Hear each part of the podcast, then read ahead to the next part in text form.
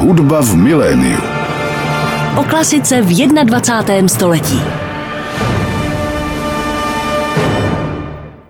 Milí posluchači, máte naladěnou hudební rádio Klasik Praha na frekvenci 98,7 FM a začíná další díl pořadu Hudba v miléniu. Léto se přehoupne co nevidět a hned v září opět začne jeden z, řekl bych, vrcholů pražského hudebního roku, festival Dvořákova Praha. Zahajovací koncert proběhne v Rudolfinu 7. září, závěrečný koncert pak tamtéž 25. září a v tomto rozmezí festival samozřejmě opět přivítá řadu vynikajících interpretů, tuzemských i zahraničních. A já jsem velmi rád, že do studia Rádia Klasik Praha nám teď přišel program letošního ročníku Dvořákovy Prahy představit ředitel tohoto festivalu a samozřejmě také klavírista, pan Jan Simon. Dobrý den. Hezký den. Když dovolíte, pojďme začít od začátku, než se dostaneme k zahajovacímu koncertu, tak Festival Dvořákova Praha ještě bude mít 2. září takovou předehru po stopách Antonína Dvořáka, tentokrát v Olomouci. Tak proč zrovna tam a jaká je spojitost Dvořáka s Olomoucí? Tak Dvořák je paradoxně, málo se to ví, ale Olomouc je vlastně město, kde Dvořák jako interpret po Praze vystupoval eh, na území České republiky, tedy tehdy mluvíme asi o Rakousku-Uhersku, ale v rámci České republiky vlastně nejčastěji a právě s Olomoucí je zpět i vznik jeho mnohých vokálně instrumentálních děl a o to se bude i opírat náš program eh, Stop Antonína Dvořáka s tím, že budeme mít koncert v arcibiskupském paláci v Olomouci, zároveň i takové malé intermezzo nebo spíš preludium toho dne v kostele svatého Michala, takže myslím, že těch míst, která jsou spojena přímo v Olomouci s dvořákovým pobytem je hodně, i když bohužel ten slovanský dům, hotel není úplně v ideálním stavu, ale doufám, že i tam se podíváme, protože tam právě proběhla jedna z premiér dvořákových děl. Mm-hmm. Tak pokud máme i v Olomouci nějaké posluchače, tak samozřejmě 2. září mohou také festival Dvořákova Praha navštívit přímo ve svém domovském městě. Teď tedy k tomu zahajovacímu koncertu už je tradicí, že na něm znějí dvě Dvořákova možná nejpopulárnější díla, tedy Novosvětská symfonie a violončelový koncert Hamol, tak kdo je zahraje tentokrát? Tak našimi hosty bude Tonhale Orchestr Zürich se svým šéf-dirigentem Pávo Jarvim, který se po delší době vrací do Prahy. A solistkou bude vynikající mladá violončelistka Anastázia Kobekina, která žije v Německu. A mimochodem její pražský pobyt a de facto pražský debit bude mapovat i stanice VDR televizním časozběrným dokumentem, protože je to skutečně vycházející hvězda violončelového nebe a mimochodem nebude hrát pouze na zahajovacím koncertě Dvořákův violončelový koncert, ale zahájí také společně s Házovci komorní řadu. Mm-hmm. Když jste zmínil tu televizi, samozřejmě zahajovací koncerty jsou velice žádané, ne každý se na zahajovací koncert asi dostane. My už jsme si v tom covidovém období trošku zvykli, že se všechno všeli jak přenáší, streamuje, tak plánujete v rámci Dvořákovy Prahy taky něco podobného? Tak zahajovací koncert je tradičně přenášen českou televizí, ale my letos máme ještě jeden bombónek a to je koncert vídeňských filharmoniků. Teď už se mi to říká dobře, protože koncert je vyprodaný. Já vždycky mám trochu obavy, že pokud je koncert přenášen, ať už rozhlasem nebo televizí, že nám to bude ubírat návštěvníky, ale atraktivita obou těchto koncertů, jak zahajovacího, tak právě vídeňských filharmoniků je tak vysoká, že vstupenky na vídeňské filharmoniky zmizely v průběhu deseti dnů. Po zahájení předprodeje nicméně já jsem strašně šťastný, že se podařilo spojit právě toto možná jedno z nejvyhlasnějších symfonických těles s osobností českého dirigenta Jakuba Hruše a bude to skutečně poprvé, kdy na českém území takový to orchestr bude dirigovat český dirigent a bude to v krásném programu, kde zazní Brahmsův druhý klavírní koncert B-dur v podání Igora Levita a Dvořáková osmá symfonie. A když se vracíme k těm televizním přenosům, není to jenom přenos pro českou televizi, ale zároveň záznam půjde do 50 zemí světa, protože to je ten jediný zahraniční koncert vídeňských filharmoniků vedle těch tuzemských novoročního a koncertu ze Schönbrunnu, který je poskytován mezinárodní národní výměné televizní a rozhlasové síti EBU, tedy Evropské vysílací unii. Konec konců celá jedna koncertní řada se jmenuje Světové orchestry, tak už jsme zmínili Tonhale orchestr, už jsme zmínili Vídeňskou filharmonii. Kdo ještě v rámci této koncertní řady přijede? Tak tou zásadní položkou je Izraelská filharmonie, která se představí se svým vlastně novým šéf-dirigentem po více než 50 leté éře Zubina Méty se vedení tohoto orchestru ujal vynikající klavírista a zároveň dirigent Lahav Šání a tento orchestr se představí na dvou koncertech s tím, že na prvním jako solista vystoupí houslista Gil Shaham, zahraje Brahmsův houslový koncert a na tom druhém opětně vystoupí Gil Shaham se svým kolegou violončelistou Kianem Sultánem, kterého si možné posluchači pamatují z roku 2019, protože Dvořákovou Prahu zahajoval právě Dvořákovým violončelovým koncertem. No a předmětem jejich společného snažení bude Brahmsův dvojkoncert pro housle, violončelo a orchestr právě pod taktovkou Lahava Šánýho. Tak pojďme si teď jako první hudební ukázku pustit, jak hraje na housle zmíněný Gil Shaham. Na Dvořákově Praze 10. září zahraje Brahmsův koncert D-dur, ale my si teď v jeho podání poslechneme třetí větu z jiného slavného houslového koncertu D-dur, a sice z Beethovenova. Na Klasik Praha je nyní mým hostem ředitel festivalu Dvořákova Praha Jan Simon. Povídáme si o letošním ročníku, který proběhne od 7. do 25. září. Vystoupí i houslista Gil Shaham, který nám právě teď zahrál třetí větu z Beethovenova koncertu D-dur za doprovodu New Yorkského orchestru The Knights. No a na Dvořákově Praze zahraje 10. září houslový koncert Johannese Brahmse a to spolu s Izraelskou filharmonií.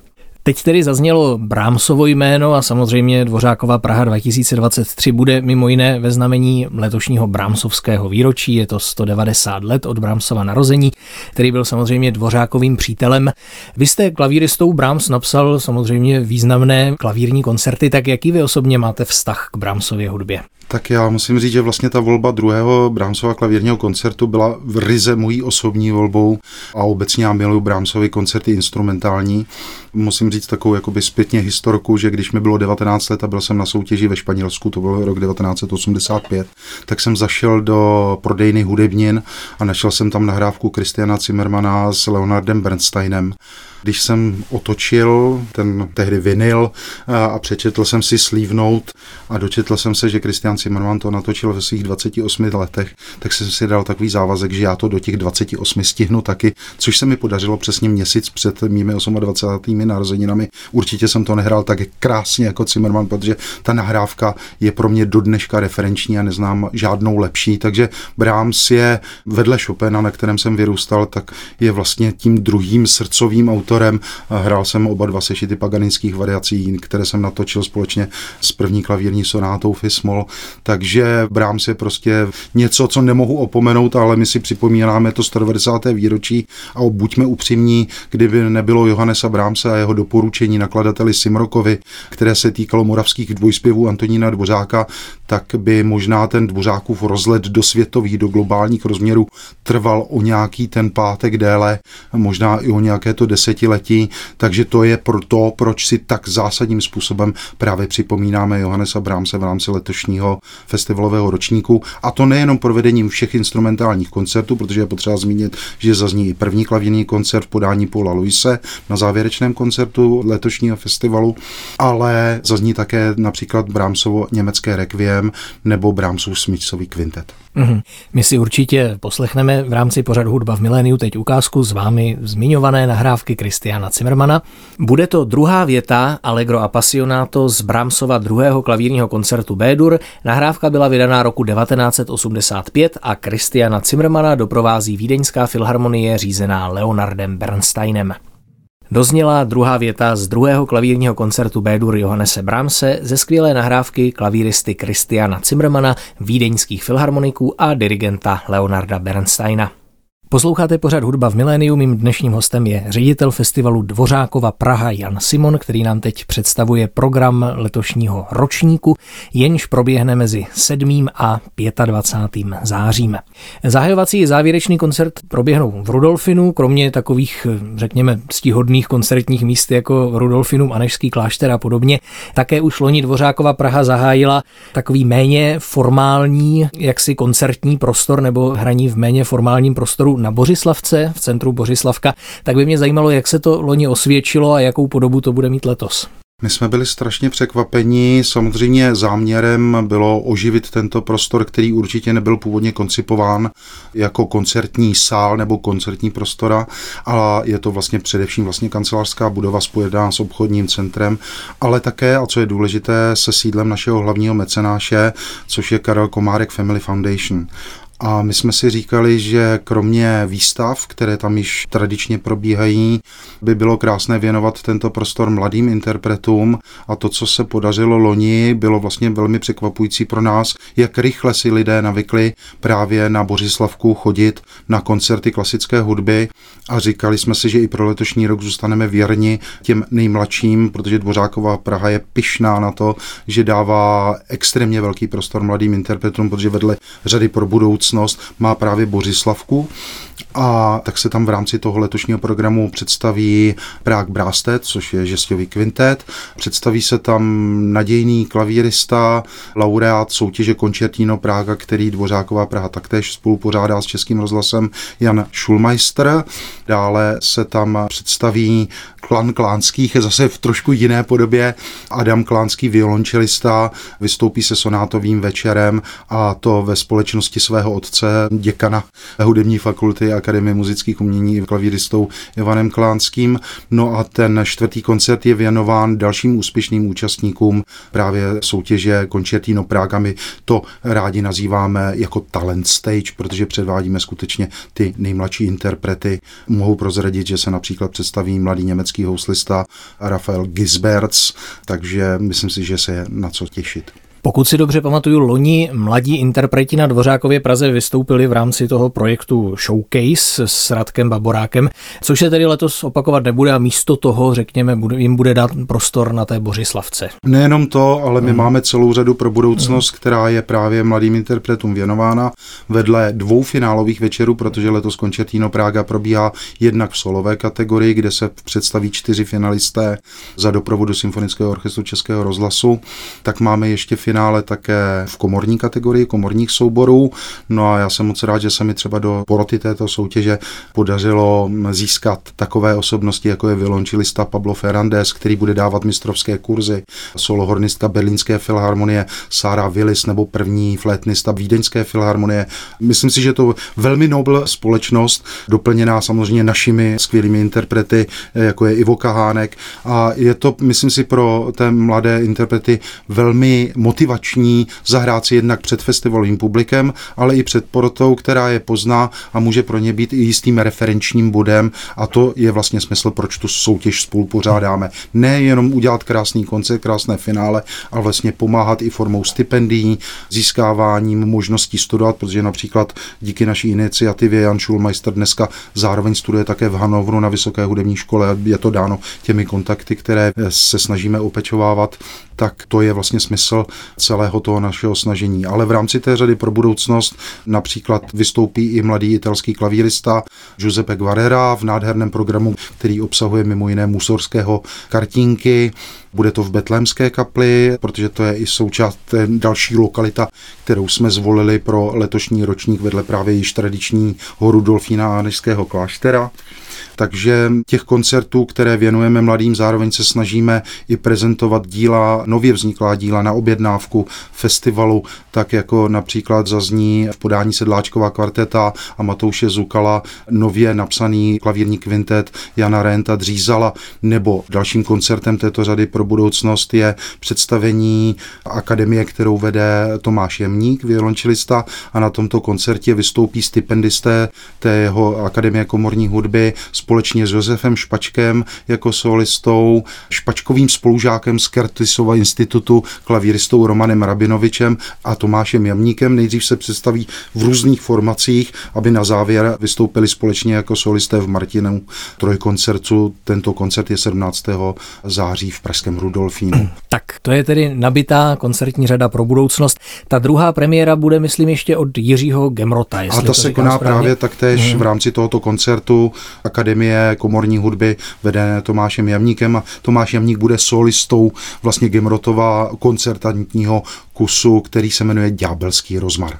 Když už jsme zmínili vystoupení Tomáše Jamníka, tak pojďme si jako další hudební ukázku teď pustit nahrávku právě tohoto violončelisty, kterého mimochodem tady v pořadu Hudba v miléniu přivítám příští týden. A když už je řeč o Dvořákově Praze, Tomáš Jamník nám teď zahraje Dvořáka, bude to rondo pro violončelo a orchestr G-moll.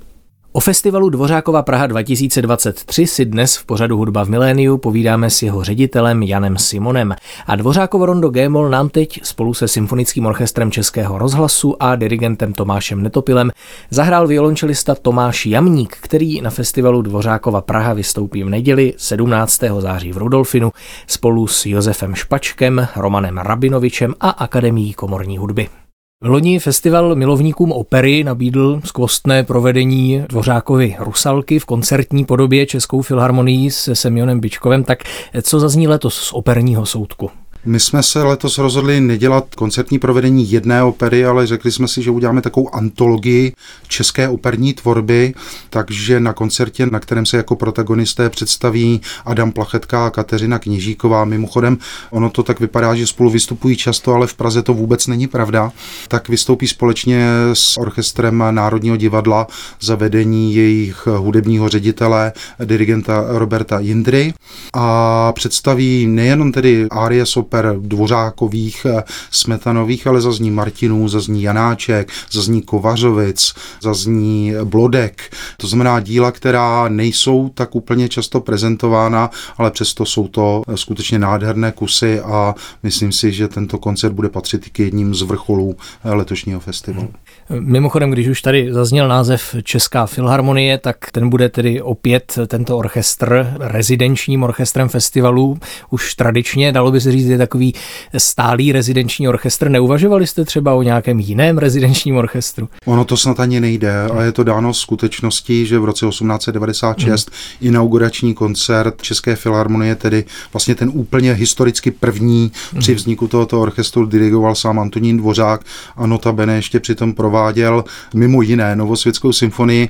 Musím říct, že to je takový fenomén, který se promítá do hostování těch zahraničních orchestrů, které mají festival zahájit a musím říct, že vlastně nepřijímají tento úkol úplně s lehkým srdcem, protože hrát na Dvořákově Praze, ve Dvořákově síni, v místě, kde byla provedena Novosvětská samotným Antonínem Dvořákem, tak už jsme zažili, že to i na orchestry nebo na orchestr dokázalo dolehnout, tatí, že ještě v přímém přenosu televizním, takže já si neumím představit, že by mohl být jakýkoliv jiný orchestr skutečně rezidenčním a ono se to promítá vlastně i do dlouhodobého konceptu dramaturgie, kterou společně s Českou filharmonií v rámci jejího působení na Dvořákově Praze vytváříme. Ono se to konec konců promítá i v tom letošním roce, protože pokud se podíváte na datum 22. září, zjistíte, že k nám přijede, zahájí oslavy svých 70. narozenin klavírista Sir András Schiff právě s Českou filharmonií, kde v prvé části zahraje Bachův klavírní koncert D-moll, následovat bude Mozartův poslední klavírní koncert B-dur a v druhé půlce se s András Schiff ujme taktovky České filharmonie a provedou Beethovenovou heroiku a když se podíváte do té koncertní sezóny dál, tak zjistíte, že András Schiff je rezidenčním umělcem České filharmonie té sezóny 2023-2024 a takovéto věci by nešly samozřejmě bez spolupráce a do vzájemné dohody právě s Českou filharmonií. Ale není to jediný koncert, který s Českou filharmonií máme, jak jsem již předestřel, zazní v podání České filharmonie Brahmsovo německé requiem. To je koncert, na který se obzvláště těším, protože taktovky se ujme skvostní dirigent Sakary Oramo a solisty pěveckými bude Christiansen a Anu Komsi, mimochodem manželka pana dirigenta, ale ne protože manželka, ale protože je to fantastická pěvkyně a Pražský filharmonický sbor pod vedením Lukáše Vasilka, toto je 14. září. No a ten další koncert České filharmonie přinese velmi zajímavé hudební spojení dvou autorů, kteří by se mohli v životě potkat, ale jejich hudební řeč je naprosto rozdílná a to je vlastně zazní na tomto koncertě pod taktovkou Tomáše Netopila Rachmaninovou v třetí klavírní koncert v podání Borise Gildburga, řekl bych vedle Ivo Kahánka takřka dvorního, druhého dvorního klavíristy našeho festivalu, aby v druhé půlce zazněla třetí symfonie Arona Coplanda, což si myslím, že bude velký kontrast, přestože oba dva autoři působili v Americe, časově se jejich životopisná data překrývají, ale ta hudební řeč, ten Rachmaninův postromantický styl a zrovna v tom nej nejslavnějším nebo jednom nejslavnějších klavírních koncertů bude konfrontován s tou modernistickou hudební řečí Arona Koplenda. Je to obrovská interpretační výzva pro Českou filharmonii i pro pana dirigenta. Hmm. A Rachmaninov konec konců to je další významné letošní výročí vedle toho Brámse, ačkoliv tedy už bylo na jaře, tak samozřejmě i na podzim je to stále Rachmaninovův rok, řekněme. Pardon, my k němu vlastně přispíváme hmm. i v rámci koncertu Izraelské filharmonie, protože po Brámsově houslovém koncertě zazní v podání Izraelské filharmonie Laha Vašányho Rachmaninovovi symfonické tance. Mm-hmm. Ještě bych možná zmínil jména některých solistů, protože to samozřejmě posluchače určitě zajímá a samozřejmě jména solistů jak si táhnou, tak už tady zaznělo jméno Sir Andráš Šiv, Adam Plachetka a tak dále.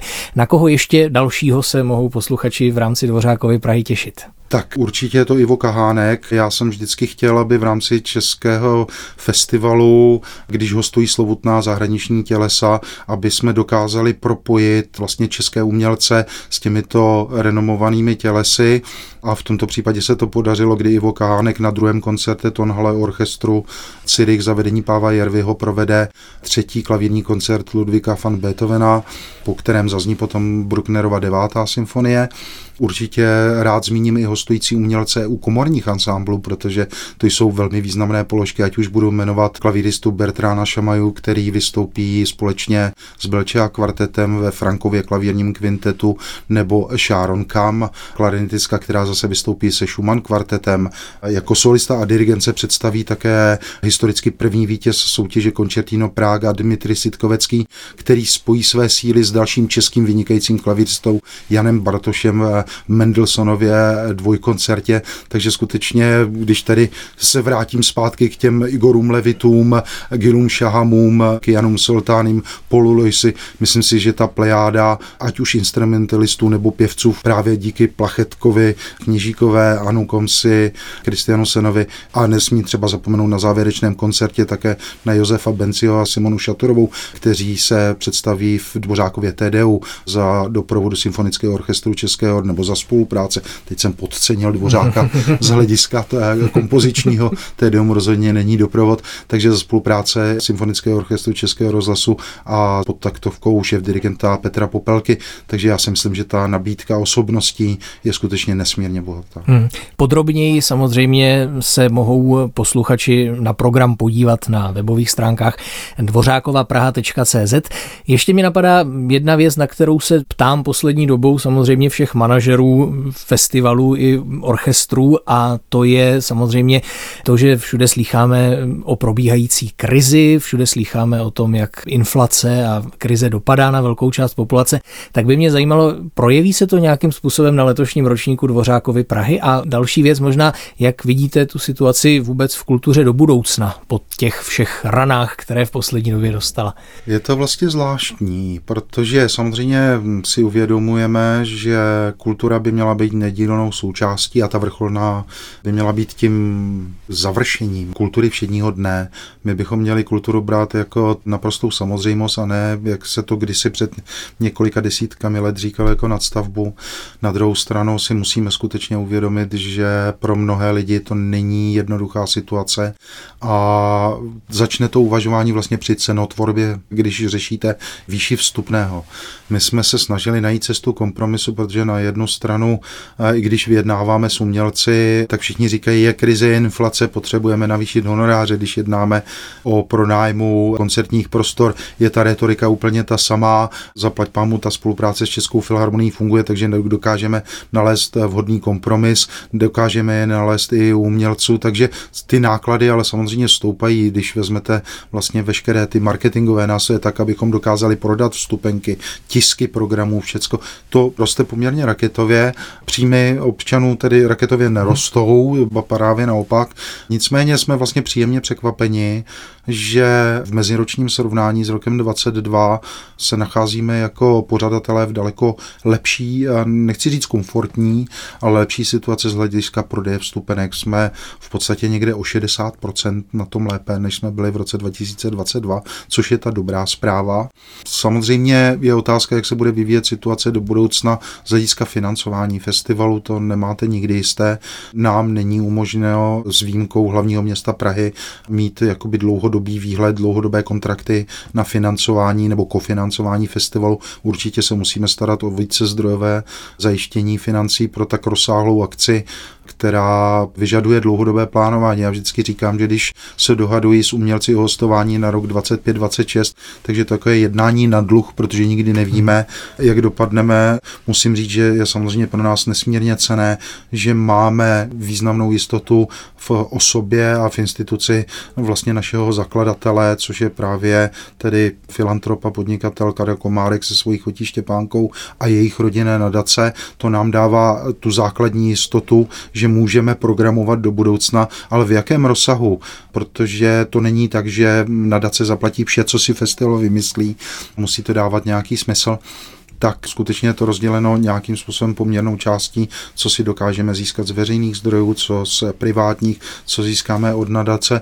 Takže je to vždycky taková alchymie a uvidíme, já doufám, že se nestane žádná globální katastrofa. Věřím to, že nakonec zdravý lidský rozum zvítězí a že se Evropa nepohrne někam, odkaď není návratu a pokud tak tomu tak bude, tak věřím, že i kultura zůstane tou nedílnou součástí našich životů, protože, jak já s oblibou a s nadsázkou říkám, na kolena máme ortopeda a na duši máme umění a hudba je ta nedílná součást. Hmm, tak v to určitě věříme a doufáme všichni. Poslední otázka, když už vás tady mám ve studiu, zaznamenal jsem v nedávné době v rozhovorech s vámi, že jste se opět začal intenzivněji věnovat klavíru, pokud jsem to z toho správně vyrozuměl. Bude v nejbližší době příležitost vás někde slyšet jako interpreta? V Praze určitě ne, ono je to opravdu složité. Já, když se koukám koukám jakoby na tu svoji situaci a vyhodnocuji, tak festival a teď bavme se o tom, že Akademie klasické hudby, tedy pořadatel hmm.